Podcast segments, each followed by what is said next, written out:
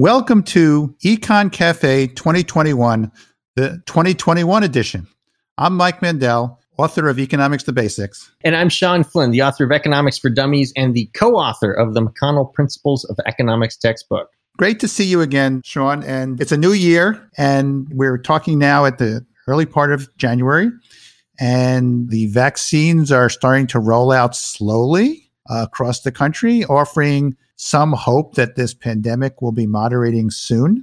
And so we decided it'd be a really good idea to talk about the economics of vaccines. Yes, and this is great. And I, I, you know, my mother being older, and I think you've got older members of your family, I'm very grateful that it's going to be given to uh, the people who are in most danger, immune conditions, elderly and stuff, because normalcy for the rest of us would be great, but it's not, for me, probably a life and death situation. So I'm really happy these vaccines have come down the pipeline.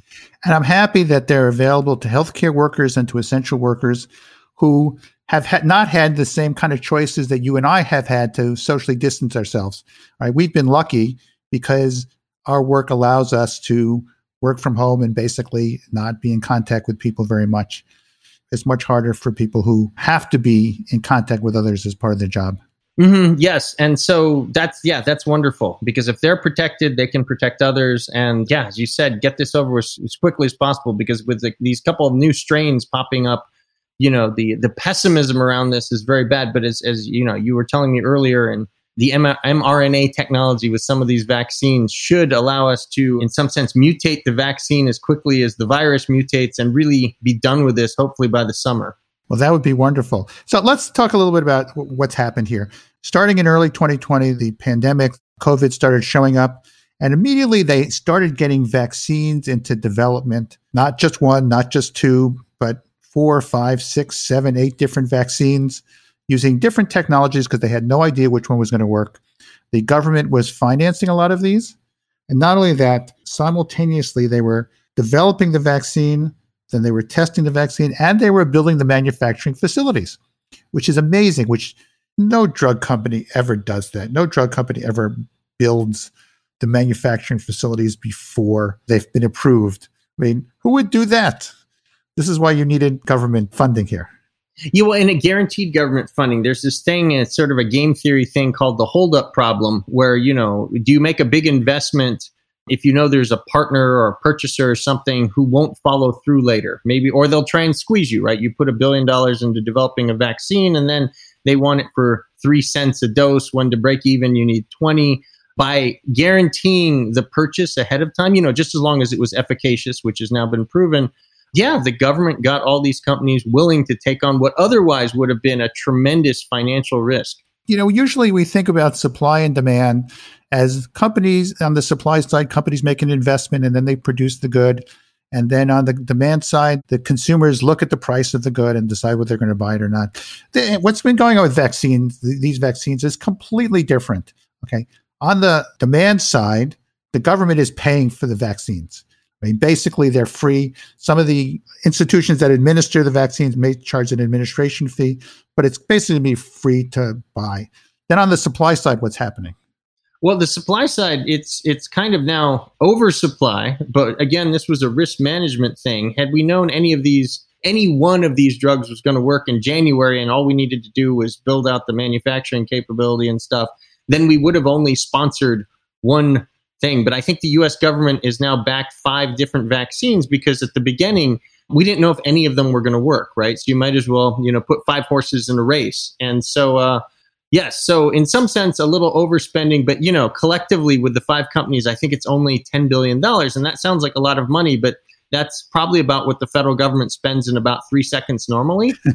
um, we're losing many multiples of that every single day, with people being unemployed and the economy being slower and increased rates of, you know, mental health issues because people are cooped up and not interacting with each other. So this is going to go down, I think, as one of the greatest bargains in public health history. You're absolutely right, Sean.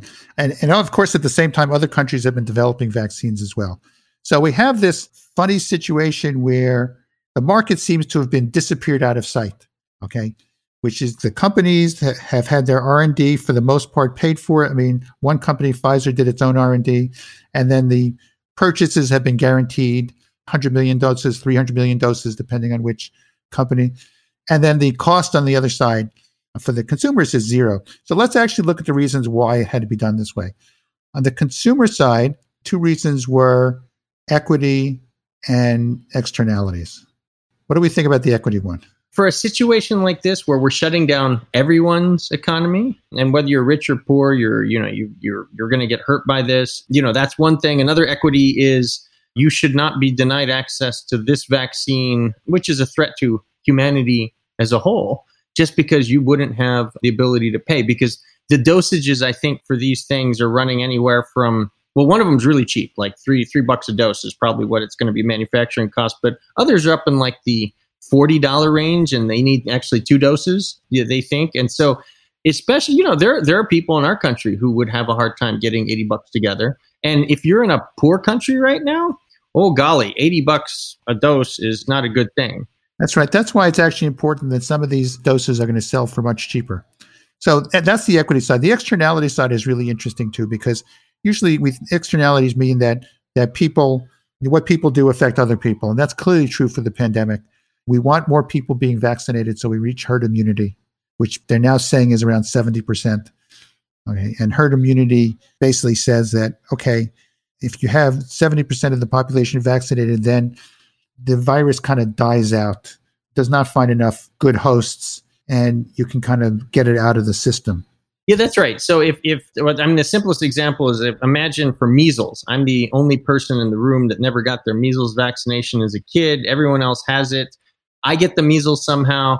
If everyone else in the room has the measles vaccine and can't pass it on, there's I can't infect anyone. And so we just wait till I'm healthy again and non-infectious. And then literally there's no measles in our little population of people in the room. And so, yeah, with seventy percent, you slow it down enough that it, it wouldn't die out immediately. But, you know, within a few months, it's it's gone for all practical purposes.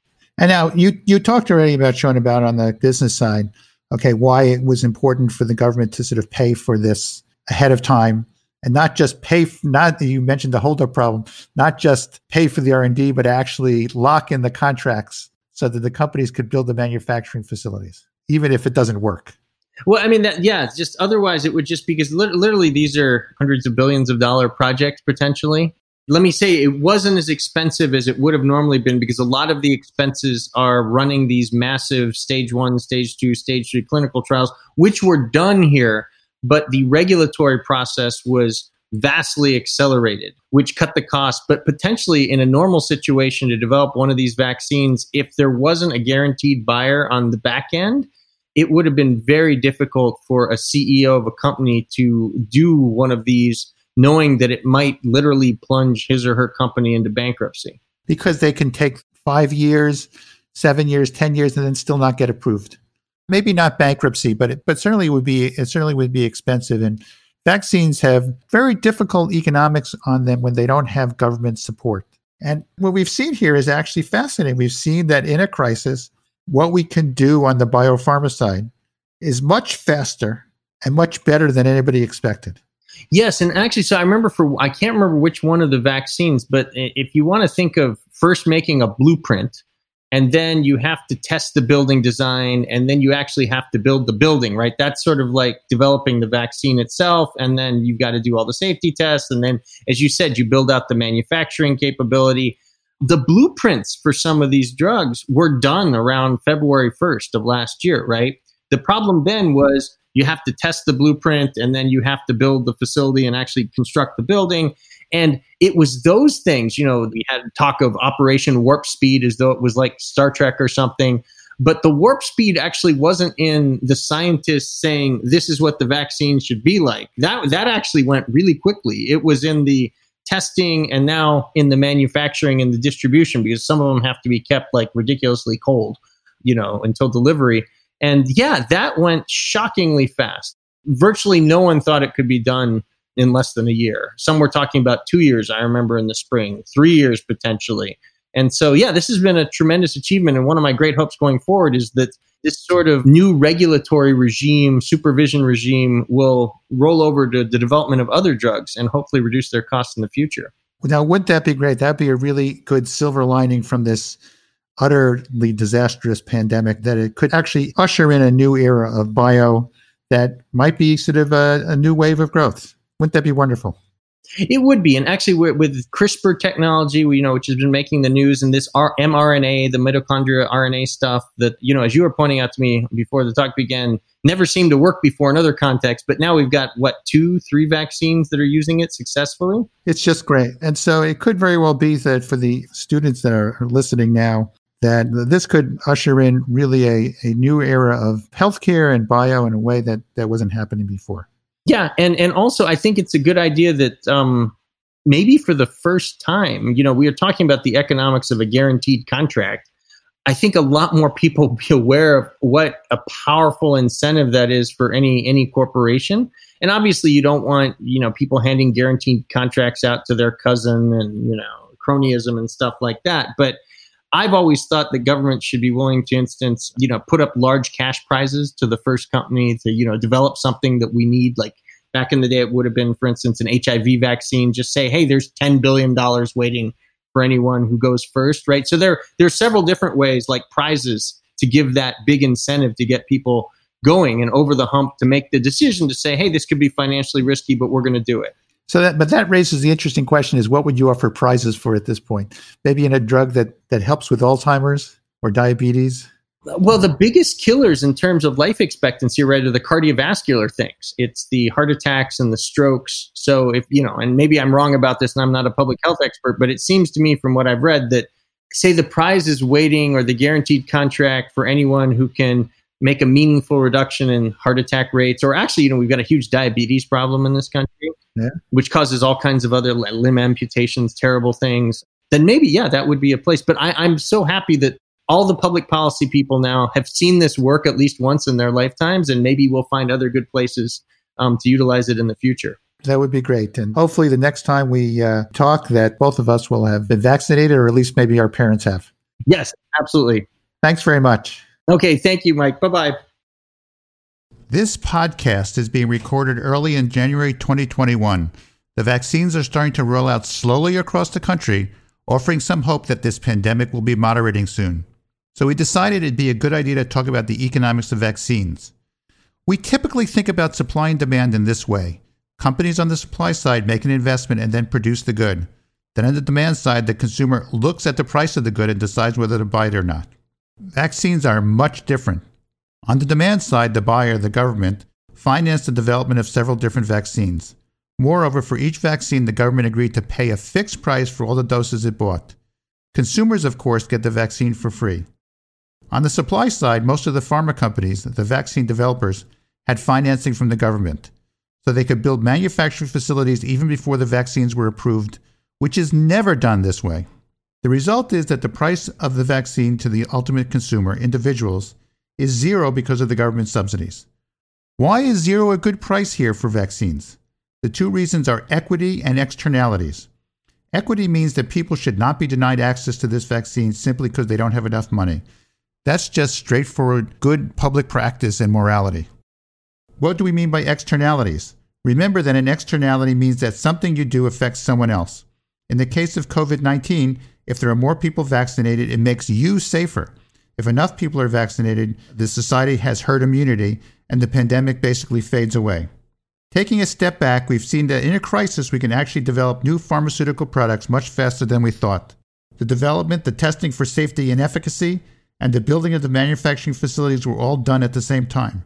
Even some of the production was geared up before the vaccines were approved. Maybe we might be able to use the same approach in the future to speed up the development of better treatments for ailments like diabetes and Alzheimer's. Wouldn't that be wonderful?